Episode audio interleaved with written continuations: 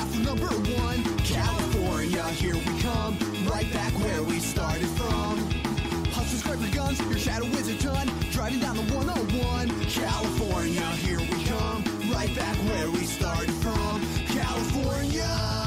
Hello and welcome to O C D.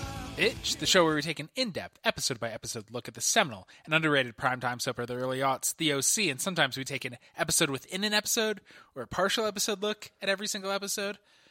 Uh, it is part two of Dear Be- Dearly Beloved, the second season finale of The O C. Did I'm you script all that? No. That is me stumbling and mumbling my way through it. That is Ryan asking if I scripted things. That is Mike, who is not scripting anything. But... after that intro, about to take another drink of alcohol. Cool, cool, cool. Can I tell you something, Mike? Uh, for the first time in ninety plus episodes, I knew that when we did Dearly Beloved Part one, it was going to be the Part one. I actually saw it coming this time. How? What? Who? Where? Uh, history. Mm. And... repeats itself. I don't understand how they fit all of Dearly Beloved into Dearly Beloved. How the fuck were we going to? I don't think they know. I think every once in a while, and they've worked together for twenty-five years now, I think Stephanie Savage and Josh Schwartz will both simultaneously raise their noses off a reflective coffee table covered in Coke and go, how did we do it? I mean, there was a popular show at the same time of the O C called The West Wing. Don't know if you've heard of it.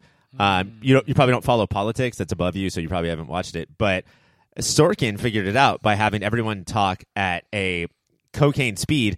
Schwartz and Savage just did cocaine and then had everyone talk normal. Why? What? Why? As long as somebody involved somehow is doing cocaine. I don't know if we're going to get to this in Dearly Beloved Part two. It might be Part four or five, but I think people do do cocaine in this episode. And it's not the first time. I think we've talked about it a few times. It is... but it might be the most casual instance. How powerful. Shocking. How powerful was it when everybody was like, Kirsten, stop drinking. And she was like, fine. And then threw the vodka bottle and just did a mound of cocaine. Pull out a vodka bottle filled with cocaine. Shove that up right up her nose. As the greatest song of all time once said, you take a whiskey drink, you take an empty vodka bottle full of cocaine drink. Those Canadians had something going, all thirty of them. What's, what's your favorite band with thirty members in it? Oh, I uh, am always partial to Justin Timberlake and the Tennessee Kids. Uh, I'm a big Aquabats fan, and I, from time to time, enjoy the Polyphonic Spree. I, you feel like I, I love that you had hipstery answers to a hipster cluster of bands that like aren't included at all, but you do feel like a Polyphonic Spree kind of guy. Uh, that is a straight up insult. Like, is it? Yes. I also like Dave Matthews Band, but if you said that I'm a Dave Matthews Band kind of guy, that's a fucking insult. Yeah, no, that is an insult. You constantly tell people to hike up their little skirts and show the world to you, which is gross. Oh, man. And why does it have to be every lyric of every song, Dave Matthews? Write a new line. He just loves it. He loves the world. In the world of Kirsten, do a new line is what I would say. I, I think that I am very bored by live music. Yes. Um, and so yes, I just are. need more people up there jumping around. I enjoy marching bands. Like, what does the triangle guy really have to be? And why am I not up there doing the triangle? And then I point to him and point to me like, yeah. And he's like, yeah. And then I come up and play the fucking triangle. And, and then a hundred furious. He did not understand what the yeah, yeah meant. He also had no idea that someone who has never played the triangle could come up and just automatically play the triangle. Wait, I practiced my whole life. Are you saying I didn't have to do that? The problem is that every time you play it, hundreds of cowboys come for supper, and I don't know how to feed them all. Oh, that's why you got to have a beans guy on stage, too. You got a Frank's guy and a beans guy. You uh, and your hipster, trying to get me to be a hipster, you introduced me to a band called The Silent Comedy, and it's the music's okay, but there's so many people on stage, I can't help but love them. Yeah. And they all look the same. They're all a version. They look like the cowboys ready to eat the beans. That They, they formed because they went to an Edward Sharpe show. And showed up when the triangle guy started going. There were no beans to be had, so they formed a band. What I didn't know, though, is that it's actually not a bunch of people. It's one guy with all the mannequins and the poles attached, and they're playing all the instruments like that. It's Macaulay Culkin. It is him. He's practiced his whole life on that. Ryan, we are obviously trying to not get to the main theme of tonight, which is part two of, what's your, if you were a betting man, how many parts does Dearly Beloved get? How many episodes of the O C D? I, okay, so six. I'm a betting man, so I want to bet with reality instead of go with my heart, which always leads to heartbreak and high, high cholesterol. I think that we are going to try to do this in this episode. That is a fool's goal, and it's probably going to be one more after this. We'll see. I mean, last episode, what did we talk about? We talked about Jess showing up with a gun at Trey's at four in the morning. Or no, the sun was out, so it's even grosser. At six in the morning and saying, let's make fifteen thousand dollars on a drug deal tonight. Actually, Mike, I had the last episode. Should we just cut to it and play it? Yeah. Do, she was just, yeah, previously on and just played the whole hour-long episode. Um, yeah, so uh, the most important part is that a fifteen thousand dollars drug deal is going to go down. But um, Kirsten may not be able to stay out of rehab. Cal is officially dead. Buried? Yeah. Did we see the buried part? Yeah, we, we didn't see buried, but we did see pallbearers after Sandy's roasting eulogy. Sandy, maybe Jimmy, and then four older dudes than Cal carried Cal's coffin away. And they, they did it straight. They didn't do that internet thing where like there's a bunch of dancing and faking like it's about to drop. Have you seen this? Wait, I've seen it for weddings. I've not seen it for funerals. You've seen people carry people in coffins at weddings? Hey. Ashes to ashes, dust to dust. Circle of life, they say. Are there really flash mob funerals? Should no, no. Member company? No, it's a, it's a, I don't know, it's some culture that like uh, does a lot of dancing, and it looks like they're about to drop the coffin every time. I should have done more research, because if you just say some culture, not only oh, yeah. are you starting off a weird kind of all-star song, but uh, you just so, you, it just seems culture wants to drop a coffin on the ground. They ate the sharpest tools in the shed. Oh, my God. Is that better than the hit song All-Star? It might be. Do you know what commercial I'm loving these days is for Progressive? And there's a halftime show in the middle of the commercial, and it's just five seconds of All-Star, and then it goes back to the commercial. Okay, so you've watched Hulu one time over the last five years, because if you watch it regularly, you will see that commercial every thirty seconds. And I love it every time. Okay, you do, yeah. I love everything Progressive puts out. There's the other one where it's Flo and a new insurance salesperson, and guys keep trying to hit on them at bars, and the girl is just telling them to fuck off, and her last fuck off is telling them about insurance. I love it. That's awful. What about Progressive on Ice? Progressive on Ice is the most offensive, horrible commercial. Yeah, I don't like that one. It's forgettable. It's boring. But everything else, I celebrate them. It's why I switched to Progressive, and so should you. They do not sponsor this podcast. Is adding on ice the easiest way to ruin any sort of art? Yeah, it's the on steroids of... idiots. We just don't want to do it. We don't want to do it, Ryan, but we have to. We're going to take a quick break, and when we come back, the kids are going to go to the bait shop, and Marissa's worried that Trey might be there. Where are we? What the hell is going on? The dust has only just begun to fall. Ryan, in our last episode, it ended with Sandy asking Summer to get Seth out of the house because he didn't want to, his son to see what a shit show his mother's become. Yeah, he already sees the writing on the wall that uh, Kirsten's going to have a good old-fashioned... as if someone from Chino dropped in on the funeral, drunk freak out. She's going to knock every caterer into that pool. Not because she's angry, just because she's that drunk and is stumbling into him. Uh, so Summer's like, hey, gang, let's get out of here. There's only one place in town to go. Let's go to the bait shop on an off night. Yeah, I mean, nobody has like death cab tickets or anything, right?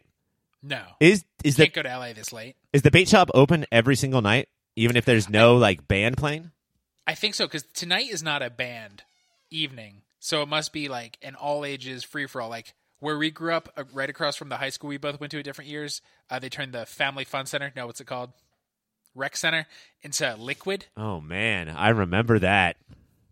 It was gone by the time I got there, but I heard about it and dreamed of going there. Oh, how fun it would be. And then I went and saw it. I was like, this is the place people used to go and hook up. I'm remembering now that, like, I think my junior year in high school, I went and made a fourteen thousand dollars drug deal. It was not fifteen. That's insane. Oh, that's not impressive. But I made fourteen motherfucking grand that night. So they go to the bait shop, and before they go in, Marissa looks to Ryan and goes, is, is Trey going to be there?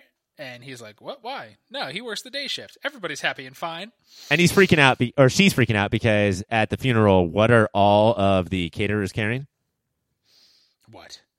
The, they put their all of the glasses. Trays. The, it's trays. And every time. Everywhere she looks. Everywhere she looks, it's not two things or four things, but how many things? Six things. It's three, which is like tray. Oh. Yeah. That is like Trey. We talked about a few episodes ago, like what an artistic move it was to do when Ryan was making up Marissa to flash and have it be Trey.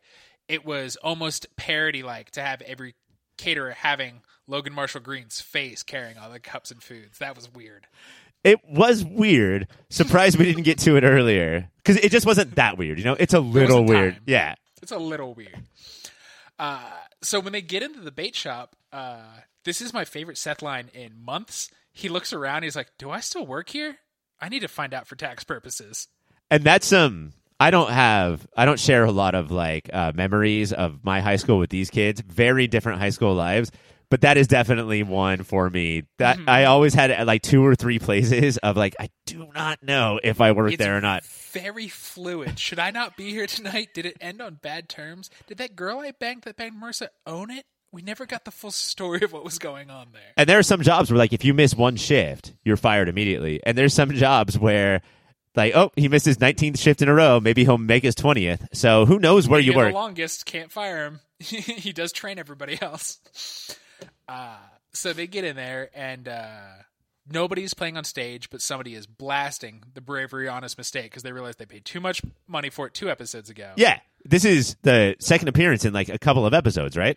I really do think this song costs a lot of money, and they went, fuck, we're going to get as much as we can out of it. But it's a usage thing. Like, every time you use it, you have to pay. They didn't realize that then. They were too fucking high on coke. So, Savage and Schwartz. They were, they said, we paid too much money for this. We have to get our money's worth. Let's use it again. Doubled up the price, and then they had to pay it all over. Doesn't that sound like coke fiend logic? It actually does. Which yeah. is my next album I'm dropping. That's the name of it. Uh, so they run into Jess and Trey. Trey looks uh, at least bashful and nervous. Jess is like, why are you guys dressed so nice? And Seth's like, "We well, we just came from my grandpa's funeral." And she says the best line in cinematic history of, well, he was probably old. Let's go. No, I disagree. This is them not knowing how to write Jess. And this will pop up over and over again in this episode. But they have no idea how to do this like weird sort of like pool girl train wreck of a teenager. Mm-hmm. And they're trying to make her funny, but I don't know. He was probably funny, old, right?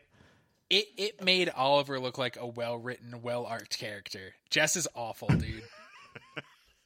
And I, I do appreciate, again, going back to the our last podcast about that pamphlet in the desk, uh-huh. uh, in a bait shop that's probably at max cap. There's probably like three hundred fifty kids there. Uh, they see Trey immediately. Like, it's the first fucking person they see. Well, he's sipping on soda seltzers, and everybody else is dressed up like they want to go to an underage club that night. And he's dressed like he's going to do a drug deal he doesn't want to do. Yeah, and you he's said, in a human skin-colored hoodie and matching shirt. You said he looks a little nervous. Let's not forget that he is strapped at this point. Yeah, and he is. Even though he went to prison, it was at a, as a young age, boosting a car. This is the first time he's held a gun. He is terrified. In the first scene where Jess got there at six in the morning, she pulls out a gun, and Trey takes it away, and she's like, what the fuck? He's like, what the fuck? Is that the Chekhov-iest gun in the history of Chekhov's guns? Oh, yeah. It's weird how uh, they didn't do the lyrics, but underneath it, it was... Mm. Is that Chekhov's song? It's the Chekhov song by Imogen Heap.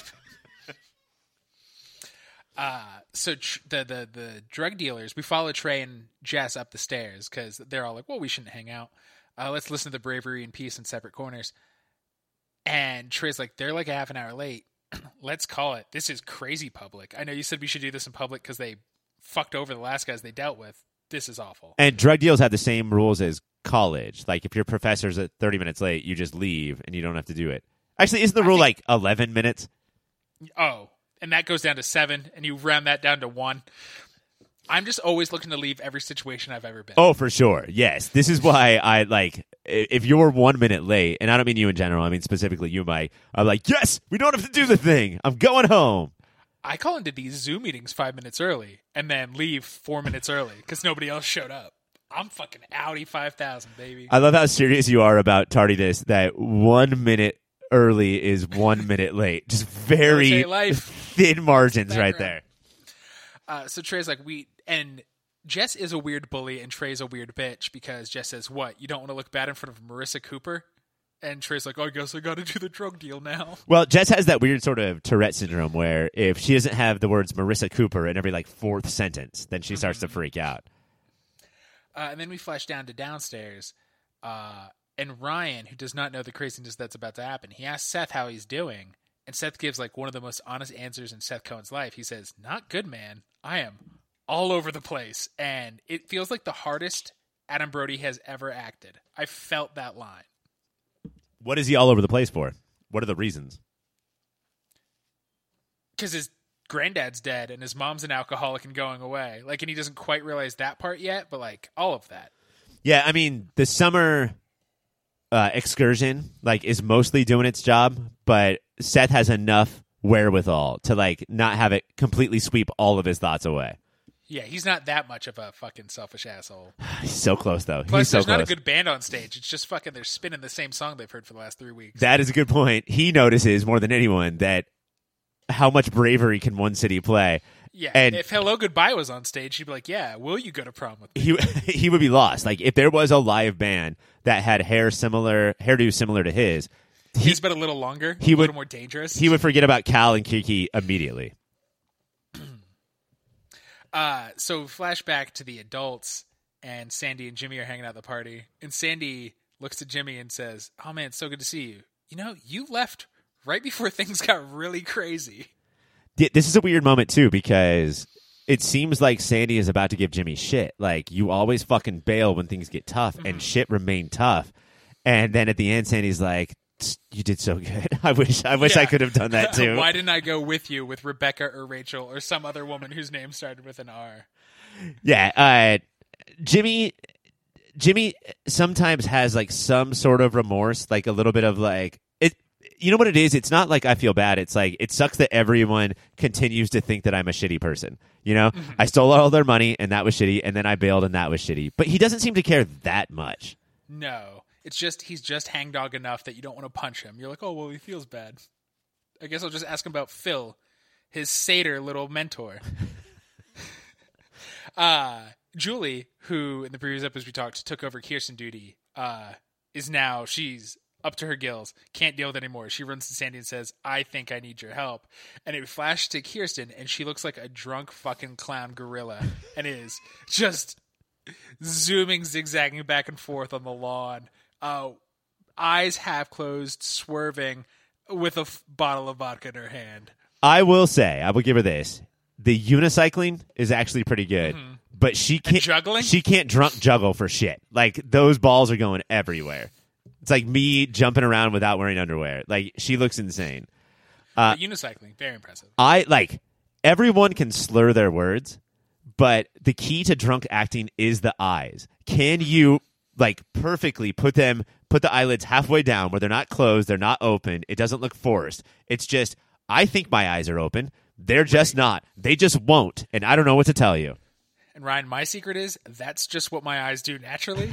You have resting drunk eyes? I'm always drunk, baby. I'm the drunk Hulk. That's my secret cap. Oh, I thought you were going to say that people always assume that you're drunk. But what you said is I'm literally always drunk. Excuse me? Uh...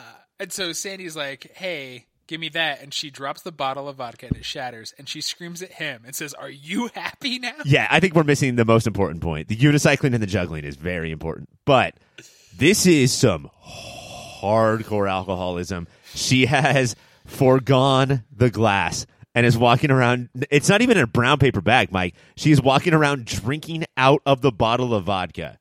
But it is like a fogged bottle, so you can tell it's Belvedere Grey, that they just couldn't pay for the logo. Like, let's let's look back at all of the events that we've been to. And it's not let's not count all the times that I was embarrassing. Let's talk about all the times that I was the most embarrassing. Like, everyone else paled in comparison. And that's that's still like a lot. It's, it's a high number. I would still never do this. This is like you were asking no. for the rehab copter to come down, throw a ladder down, and take you away. That doctor is just fucking waiting up there. He's like, give me the call. Can't go until I get the call. Uh, Ryan, we need to take a break. When we come back, we're going to just, you know what? jump right back to the bait shop. Hide and seek.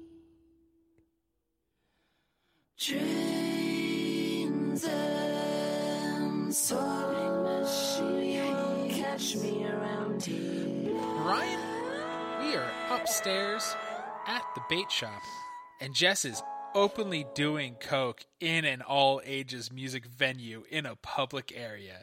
The whole point of the all-ages thing is so that kids under twenty-one can go see music and, unfortunately, be forced to drink yoo-hoos, right? Like, that's how we stay open. Is oh, that Zach we're... fucking guzzles those yoo-hoos. Zach doesn't even care about the music, man. He just loves just his... For the, uh, what, you can buy these at seven eleven? I don't have to pay the cover for this? It's a fifty dollars cover for an eight dollars yoo-hoo, and it's worth it.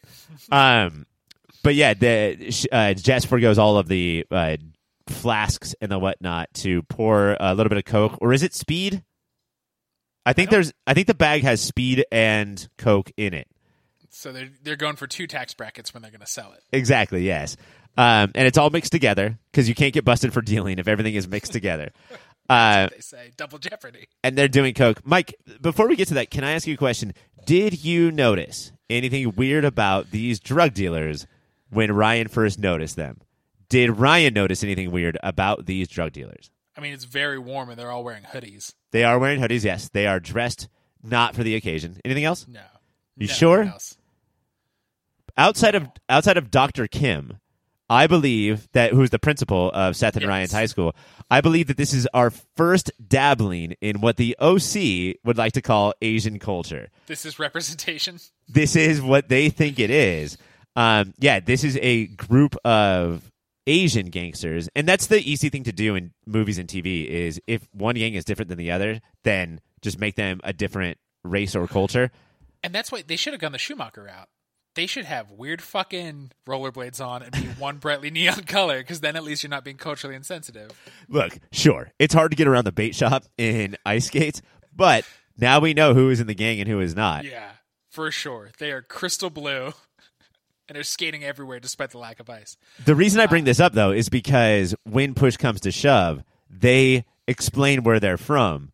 And it's, oh, yeah. uh, it, it, it's a different Orange County city that uh, sort of makes them Asian. Like, if we were born somewhere else, uh, we would look different. But because we were born in a place called Garden Grove, that makes us Asian. And things work differently in Garden Grove. Oh, and yeah, so a few times we hear Garden Grove, and in the world they see, like, where's that? Where's that? Is it like Corona? Is it bad? Is it like Long Beach? Is it scary? Uh, it's just a fine, normal suburban town. Uh, so Jess does the Coke openly and says, have a taste, and then we're good. Uh, they do the Coke, grab the Coke, grab their own money, and say, we're rego- we're we are renegotiating Garden Grove style. Oh, my God. What proceeds here is one of the craziest, lamest back and forth I have ever had versus the king of the Garden Grove drug trade and Jess the pool girl. Uh, I cannot believe what I am witnessing here in the on the occasion of Caleb Nichols' death. So they start to bail. Uh, Jess grabs the gun out of Trey's pants, flicking him in the dick on the way out, and starts shooting right above them. It doesn't feel like she is shooting the way, like, the Civil War soldier shot, which is, that might be my brother. I'm not going to aim at them. I'm aiming up a little. After she says, why don't you guys go get in your rice rocket? Which, first of all, you get Wait, on... Did she say that? I did yes, not catch that. She did say that. First of all, you get on a motorcycle, not into a motorcycle, unless it's all sidecars, no main bike. Uh, Everybody's like, how are we getting away? And I guess we should be, like, we should be proud of Jess that if if this was real life, she would be way more racist than this. And this is the only dabble that we get. But uh, for her just to say this because, oh, you look different than most of the other drug-dealing gangs from other cities that I deal with. Oh, Jess, everyone. I've also just thought of the deal where, because they're making fifteen grand, which means Jess walked in with fifteen grand worth of speed coke. Like, where did she get it from? But they only came in with ten, and so they had to renegotiate Garden Grove style. Which do you think, steal it all. Do you think that the show New Girl would have been better instead of Jess Day? It was Jess Statler and Nick and I think Schmidt. It would have ended the same way, but yeah, I would love to watch Nick and Schmidt have to deal with her fucking shenanigans, her sublime love and bullshit all of the time. So one scene per episode would be like, why did we save her from that pool? That was so dumb. So uh, she shoots above them, and then her and Trey leave, and the, the main Garden Grove gangster, he just shoots across the entire super-packed venue at them as they're running out the door. I will give him credit. Before he shot at a uh, crazy mob of running people, he sort of closed one eye. You could tell that he was aiming his tiny little pistol from one hundred feet away. I'm a sniper with a pistol.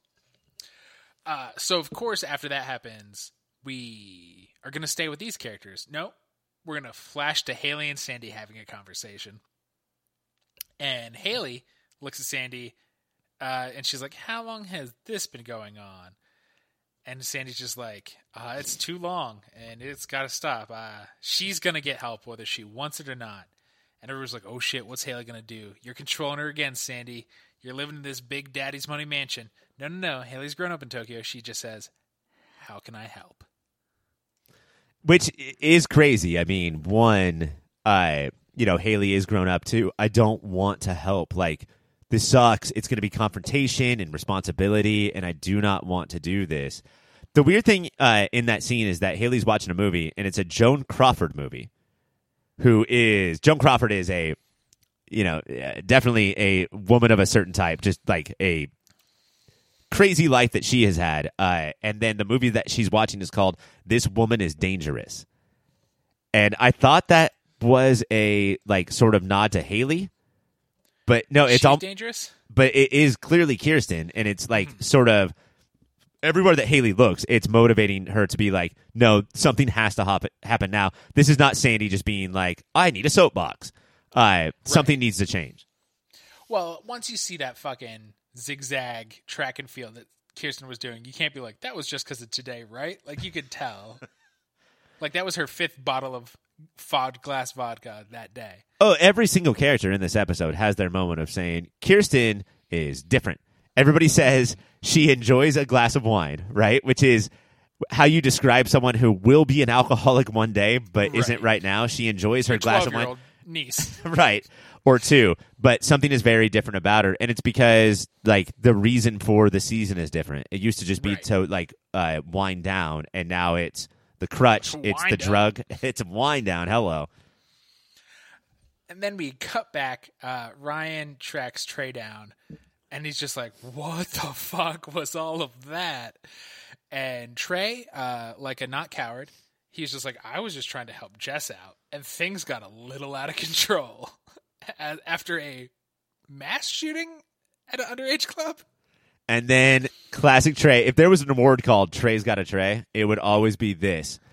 thirty seconds of conversation and light, light apology. And then screaming, I screwed up. What do you want? What do you want after fucking bullets flew? Uh, so Ryan tries to evict Trey from Newport. He says, you're done. You have twelve hours to leave the city. I don't know what's going to happen, but that's what you get.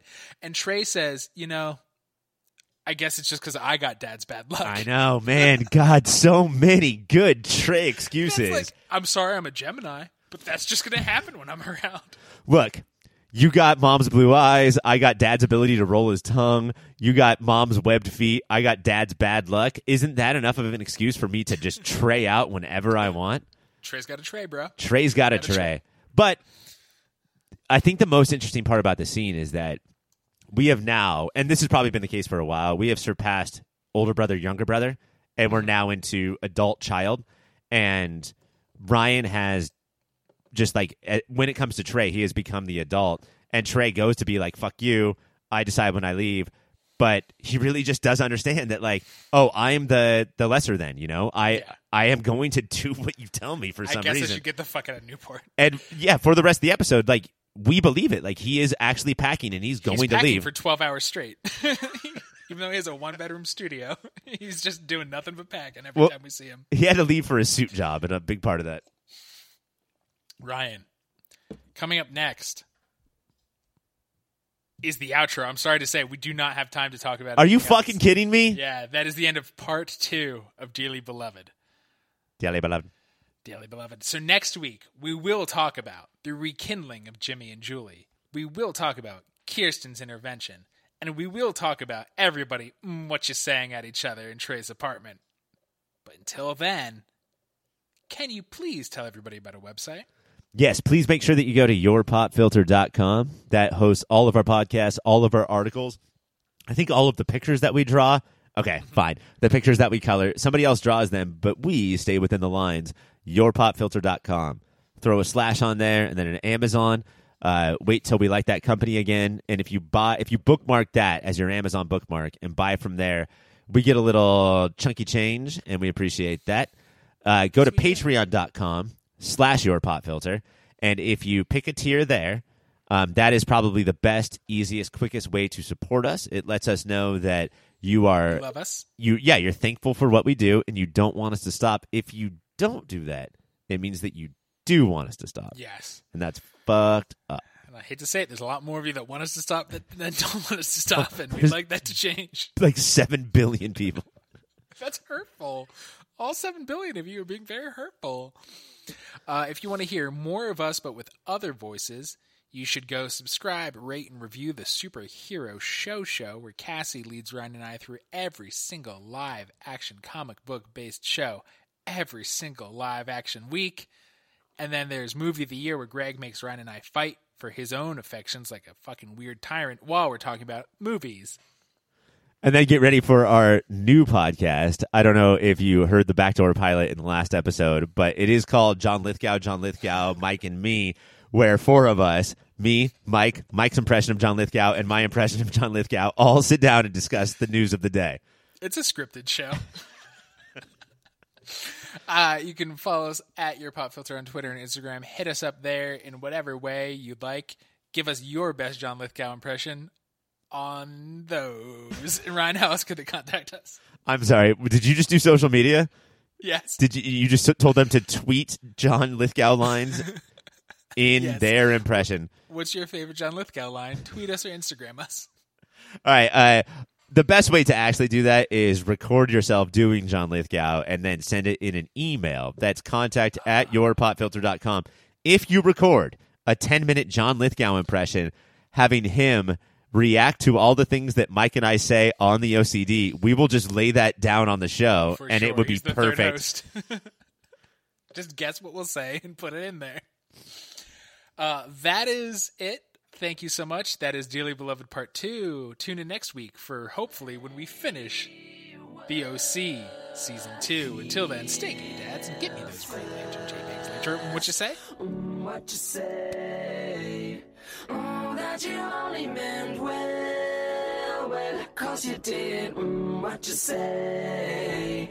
Mm, that it's all for the best, cause it is mm, what you say. Mm, that it's just what we need, and you decided this, what you say. Mm, what did you say? California!